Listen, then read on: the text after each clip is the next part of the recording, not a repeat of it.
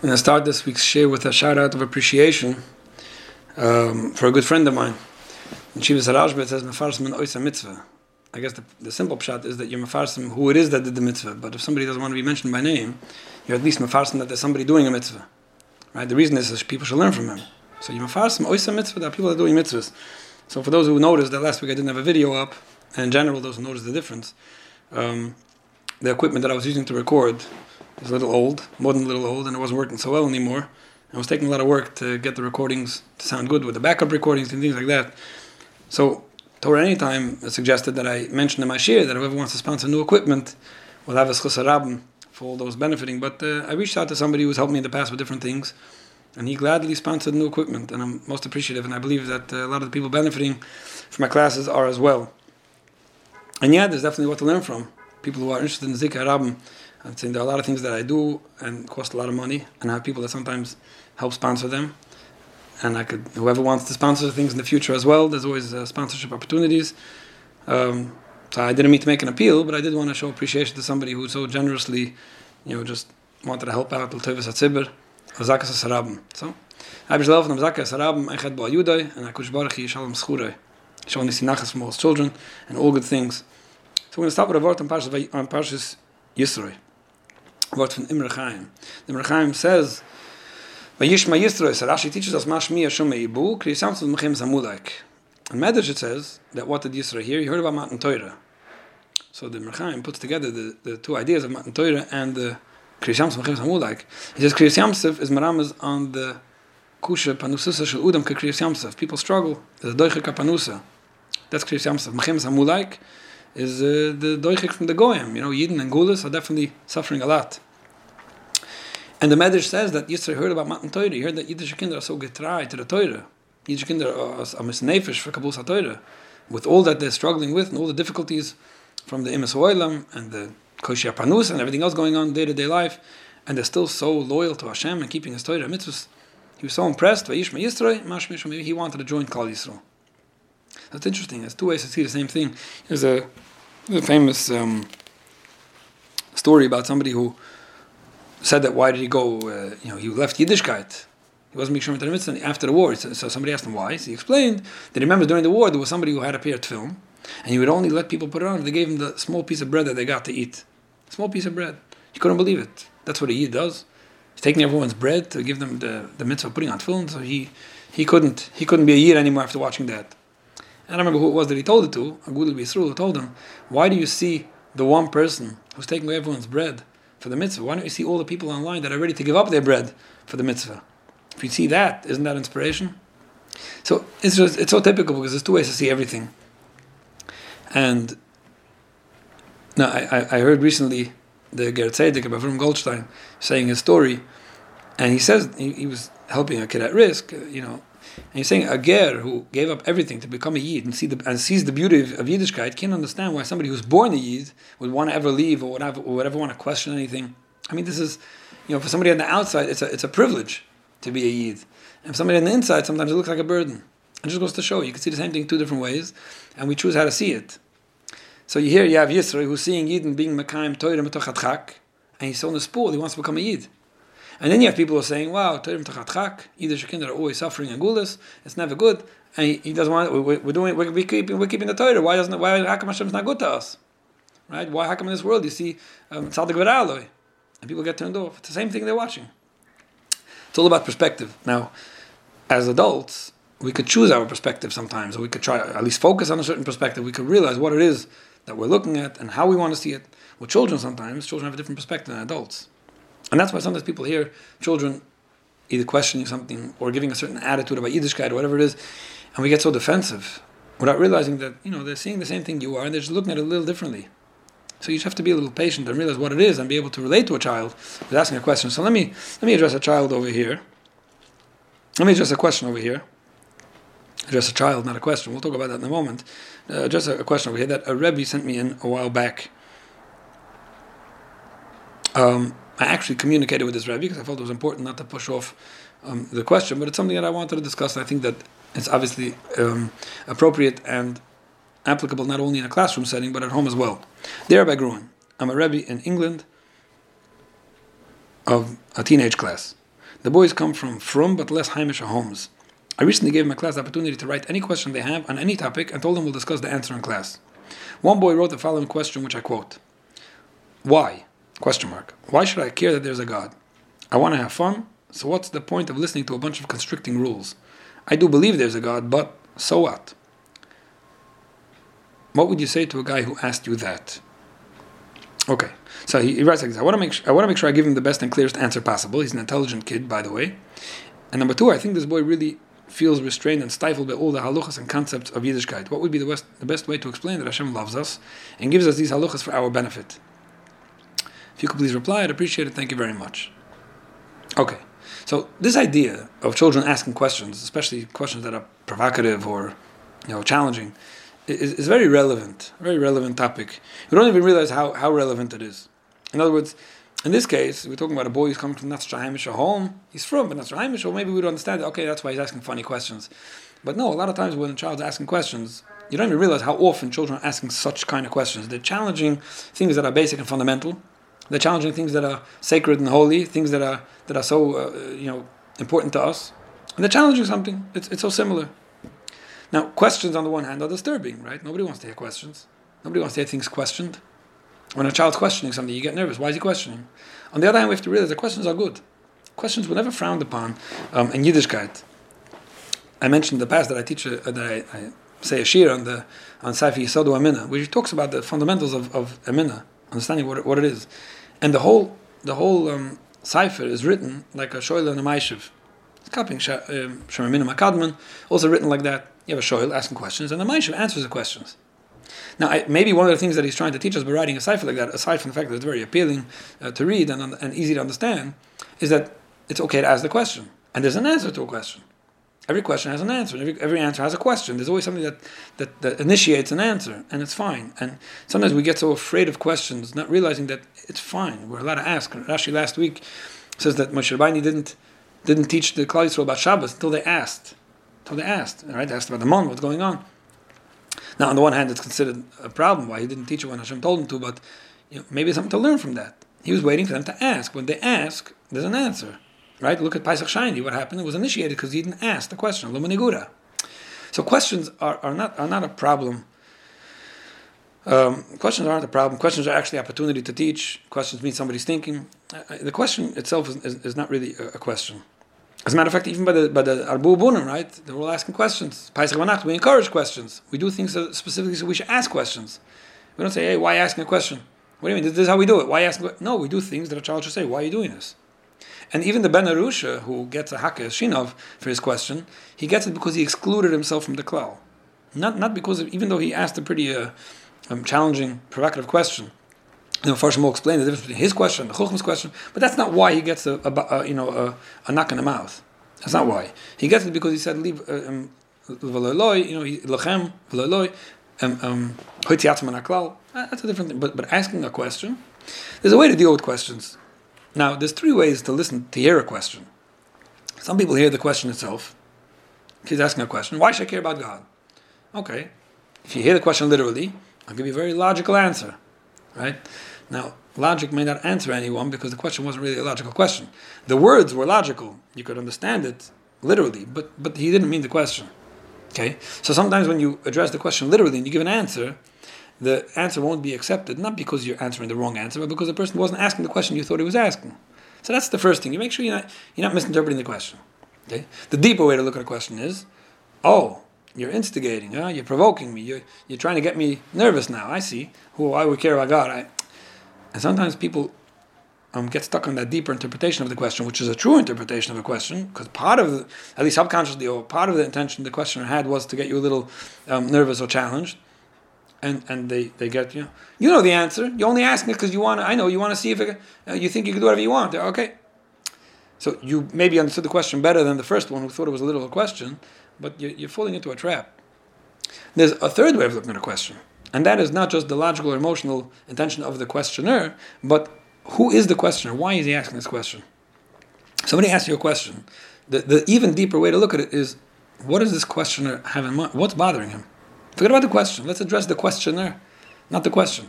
He's asked this question for a reason. Maybe something's bothering him. Maybe he's feeling a little challenged, like you say. Maybe he's feeling a little stifled or restrained. So answering the question is not going to help him feel differently, maybe. So there's something about that. You're addressing a person.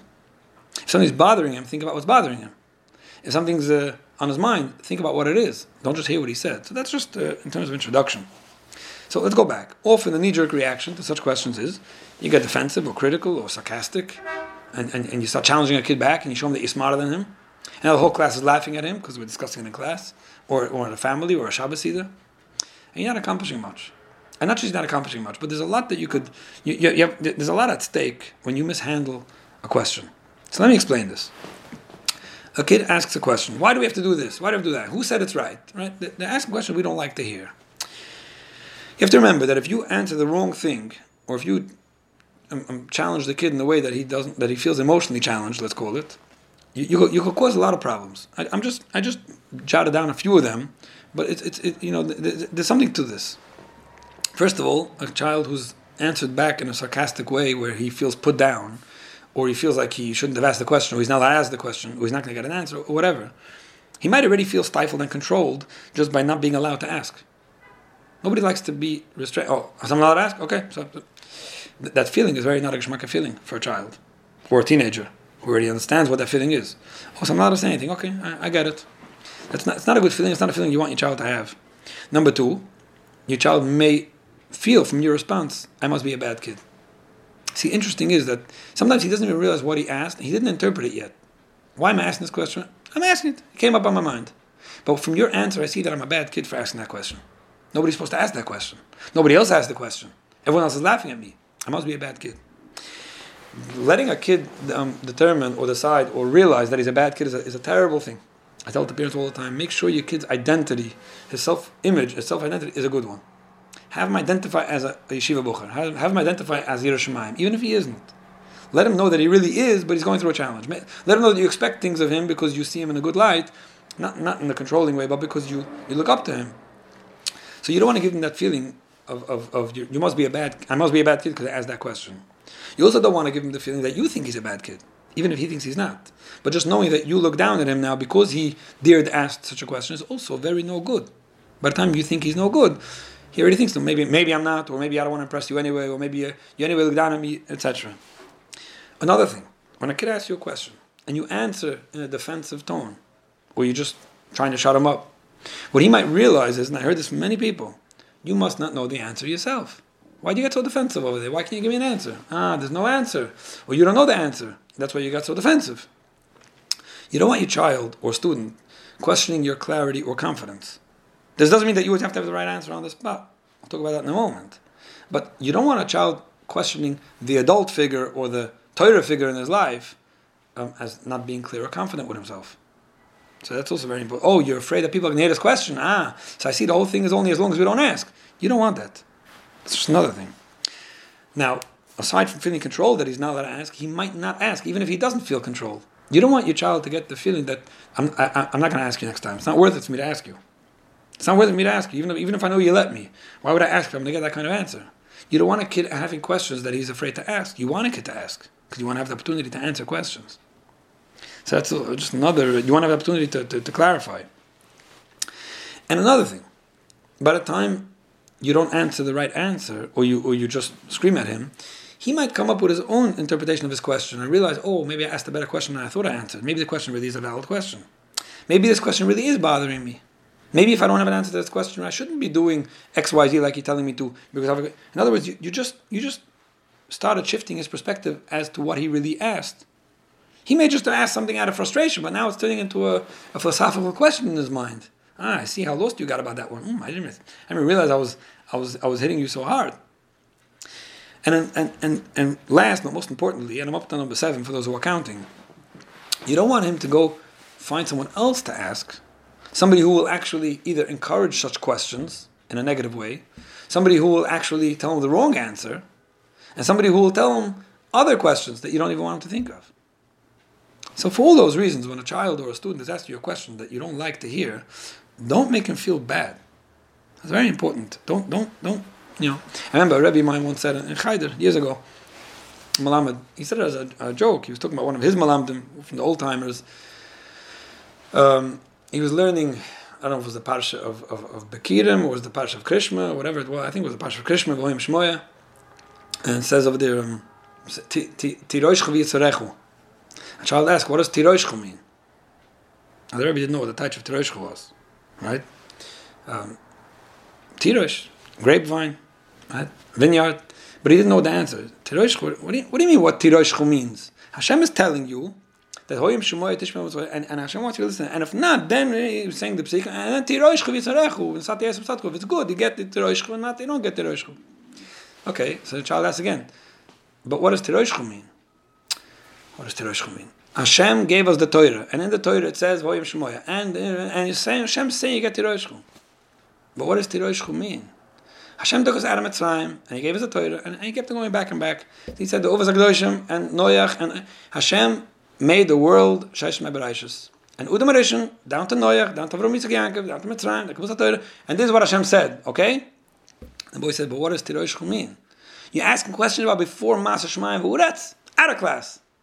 Now, I don't know if it's just a joke or not, but the idea of if you, if you don't know the answer and you're just trying to, to, to make sure someone doesn't ask you anything, you're doing a very big disservice. You're doing a big disservice.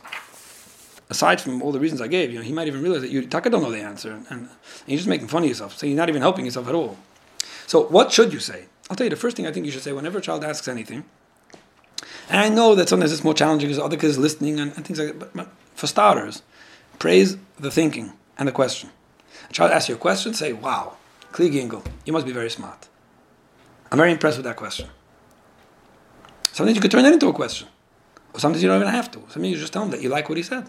And he feels good. That's all he needed sometimes. He doesn't need an answer. Right? And you don't have to be so afraid because most kids that are hearing the question and they're hearing your response will probably know that he didn't ask anything or that you're not so impressed with the question in the first place, but at least tell him he's smart. Another thing you could tell a child, which I've, I've done this, tell him that, that you also had the same question when you were young. He's not ungefragt, he's not a bad kid for asking. You know, you're, you're a good person, you're a person, and you also had that question. Okay, and this is a general concept with kids. Be vulnerable. Whatever your child's struggling with, or whatever your student, admit that you had the same struggle. What's the big deal? What are you so afraid of? No, me, I never asked these questions. You never asked these questions. Again, let him feel welcome and accepted, and let him know that somebody who has such a question could turn into being a Magachir one day, or or or a Erlich father one day. So that's that's just the you know initial way of accepting a question. Encourage the question. Don't say ask me more, but but you're encouraging the question. You're encouraging the person. You're addressing the questioner, not the question. Another thing, and this is what some people are afraid of. You don't have to know the answer to every question. You'd be surprised. Sometimes people are afraid that if I know the answer, my, my son's going to look at me funny, like, why don't I know? It, it's mama's mistake. Same thing with your wife, same thing with your kids, same thing with everyone. You're asking a question, you could say, it's a very good question. I want to think about it. Or, um, I'm not sure the right answer. I have different things that I'm thinking. I don't want to look like a total uh, amuret, but maybe we could ask the Rav tomorrow. Maybe ask your Rebbe. Maybe ask the Manal. Validating the question and saying that you don't even have an answer and he, he sees that you're not getting totally flustered. You're not taking off your yarmulke because you don't have an answer to his question. But you're allowed to give him the attention and tell him that you want to discuss it with someone. And either that person is very understandable how to answer such questions without making a kid feel bad, or you could even prep the person before, bring this kid, make him feel good, let's come up with something. And it could be so much easier for a kid to accept an answer feel good about himself, knowing that he got an answer to the question. I was recently talking to a boy, an older teenage boy. And I asked him, yo, a boy, I asked him, who do you consider your Rebbe? Who do you look up to? And he told me some interesting name. Not somebody chaz problematic, chaz but somebody who was, it was interesting. Like, oh, a little out of the box, let's call it. I said, really? Um, what do you have with him? Or why do you consider him your Rebbe? I tell you why. He said, I, I, I was a kid that asked a lot of questions. I always had a lot of questions. And the answer I usually got was that you're not allowed to ask, or you don't understand, or we can't understand, or I, I never got anywhere. And when I found this person, I asked a question or two, and I saw that I'm allowed to ask, and there are answers, both. I was validated for asking, and I got answers. And that person became my Rebbe. That's somebody I look up to. Now, it's not just that, okay, so that person became your Rebbe. I don't know if he did a good decision making him your Rebbe. Maybe he shouldn't be your Rebbe. No, this person saved his life. Now he has a question. He knows he could turn to someone and get guidance and know there's someone smarter than him because that person knew how to accept questions. So, you know, that person did him the biggest service in his life because otherwise he wouldn't be trusting anyone. So this is something to think about. And you know, I, will tell you, I, I, see a question also as an opportunity to teach because sometimes you'll say things to kids and they're not interested in hearing, either because they're young or they're just not interested. And when they ask a question, if you deal with the question right, it could be a, a, a, a starting point, a jump start to brainstorming an idea and having a kid interested. And you come back a week later, you know, you asked that question last week. Amazing. Just this week I saw something that's so interesting. And all of a sudden he's interested. So that's just another side benefit, you know, to the to the question. Now, after that whole um, introduction, let me try to give some kind of answer. I'll try to give some answer, but but most of that, most of my answer was addressing the question and understanding how to address questions. That's the truth. So one way to address a question like this, a provocative question like "Why should I care if there's a God?" Okay, um, take it slow, and and and try to help a child, encourage a child to think. Show him that you trust in him and his capabilities of thinking. So sometimes you just want to throw back and say, I don't know, who said you have to care? In other words, you're not you're not attacking him and you're not even answering. You're starting a conversation. Sometimes you can add, do you care? Tell me the truth, do you care? And you just want to know why you should care or you don't care. You're letting him understand what it is that's bothering him, you're letting him talk about it. Maybe he'll say, I'll tell you, of course I care, but sometimes oh, slowly it becomes less of an issue when there's less challenge. That's first of all. Um, now I want to mention something clearly it's hard for a parent to, to, to do a lot of what I said up until here. First of all, to encourage a question or to go into the answer with a discussion like, why do you care? You don't have to care. I know it's very challenging. I remember hearing once from a big Mechanach, the reason why it's important sometimes for parents to let a child of theirs learn with someone else, even though you can pay money to someone who does it for you or do it yourself. What happens is when you learn with your own child, you get frustrated. No, what's the taich? Oh, come on, why don't you know the taich? What do your Rebbe say? You, what, you, what, are you going to school for nothing? you didn't even give a, kid a chance to remind himself or think what the answer is. When somebody else learns with your child, he's less emotionally involved, and he, he could hear the child. So you could hear him say, um, let me think what the answer is. Um, let me, uh, and slowly the kid comes up with it because he's less pressured. It's normal. Nobody could expect you to not be emotionally involved in your child's chinuch. So of course we try to be logical, we try to be a little, you know, removed so that we don't get all pulled in emotionally, but, but sometimes it's hard. I can tell you clearly, of know how to have a lot of children, Hashem. And I have a lot of people that talk to me about their children. And when somebody tells me that their child did something or asked something or behaved in a certain way, and so similar to the way my child behaved, my head's working better when I'm talking about someone else's. I'll tell you what to do, I'll tell you it's nothing. Yeah, it's a. From what you're telling me, it doesn't seem like it's a problem that's here to stay. Or you could address it this way, you could push it off a week, it's not terrible. And when it's my child, I see that it's much, it's much harder for me to be able to stay calm and collected and realize, no, he doesn't mean anything. It's going to pass let it go. What do you mean let it go? Because uh, that's what happens when you get emotional about something. So if you feel, for whatever reason, that when your child is asking a question, it's hard for you to stay calm and collected and say, you know, let's go into the conversation and what do you think? And maybe yeah, maybe no, I don't know, let me hear. If you can't do that, then that's more reason to do what I said before. Let's go to someone. Or it's a great question. I have someone you could ask. I think he'll have the right answer for you. And if he doesn't, tell me he doesn't, then we'll go to someone else.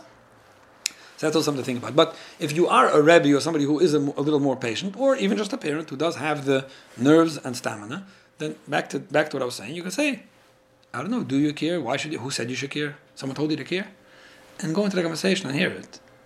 Now, um, to answer the question that you're asking, I think I would answer after all this introduction, making the child feel good and whatever else. I, think the basic gist of the answer would be that the amount that you do or don't care about Hashem and His Torah and mitzvahs is, is not going to change much. It's very similar to you have a heart, for example, right? Somebody has a heart. You have a heart? Yeah. You saw your heart? I never saw it, but I know everyone has a heart. I feel it beating. Okay. Do you care about your heart? It doesn't matter if you care about your heart. If you don't care about your heart and eat unhealthy food, or you go bungee jumping from the Twin Towers, which could cause a heart attack or anything like that, your heart's gonna gonna fail if you care about it or not. In other words, the point if you do or don't care about something is not as relevant as you think. Because you're saying, I don't care, is not to make a difference. Hashem is our essence, Hashem is our existence. And by not caring about what Hashem wants, it's not to help us. Because in essence, something is happening. And very many people get into this mistake, obviously it's an emotional mistake of, well, if I don't care, I chuck the whole thing, then it's not relevant to me. It's just as relevant to you as to anyone else. So the idea of saying, I, I know it's there, but I don't care about it, it's coming from a mistake of not realizing that that you know not caring is, is not is not really going to make a difference. So that's that's just something to uh, understand first of all. Number two, when you when you learn, and it's not a one line answer because you're asking a brilliant question. When you learn, each small part slowly, and you get more and more acquainted of why and what and how relevant or what's the reasoning and things like that, you sl- you'll start realizing that it's not just a bunch of constricting rules that you could say I don't care about. It's all there for us now benefit. But it takes a long time to get there. And I don't expect you at age 15 to understand that. I don't. So I'm not going to try to give you an answer that will take away the question, why should I care?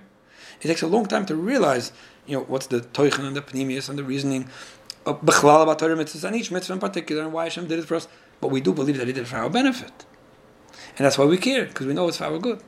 And the Surim talk about, just like you have a a watch or a camcorder or whatever it is, you look at the manual for the one who made it because he probably knows best how to use it instead of saying, "Well, I don't care what he has to say," you know, but he designed it, so he probably knows what's best.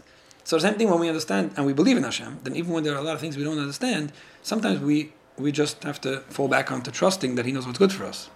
So again, it's not because we care or we know; it's because we trust that we don't know.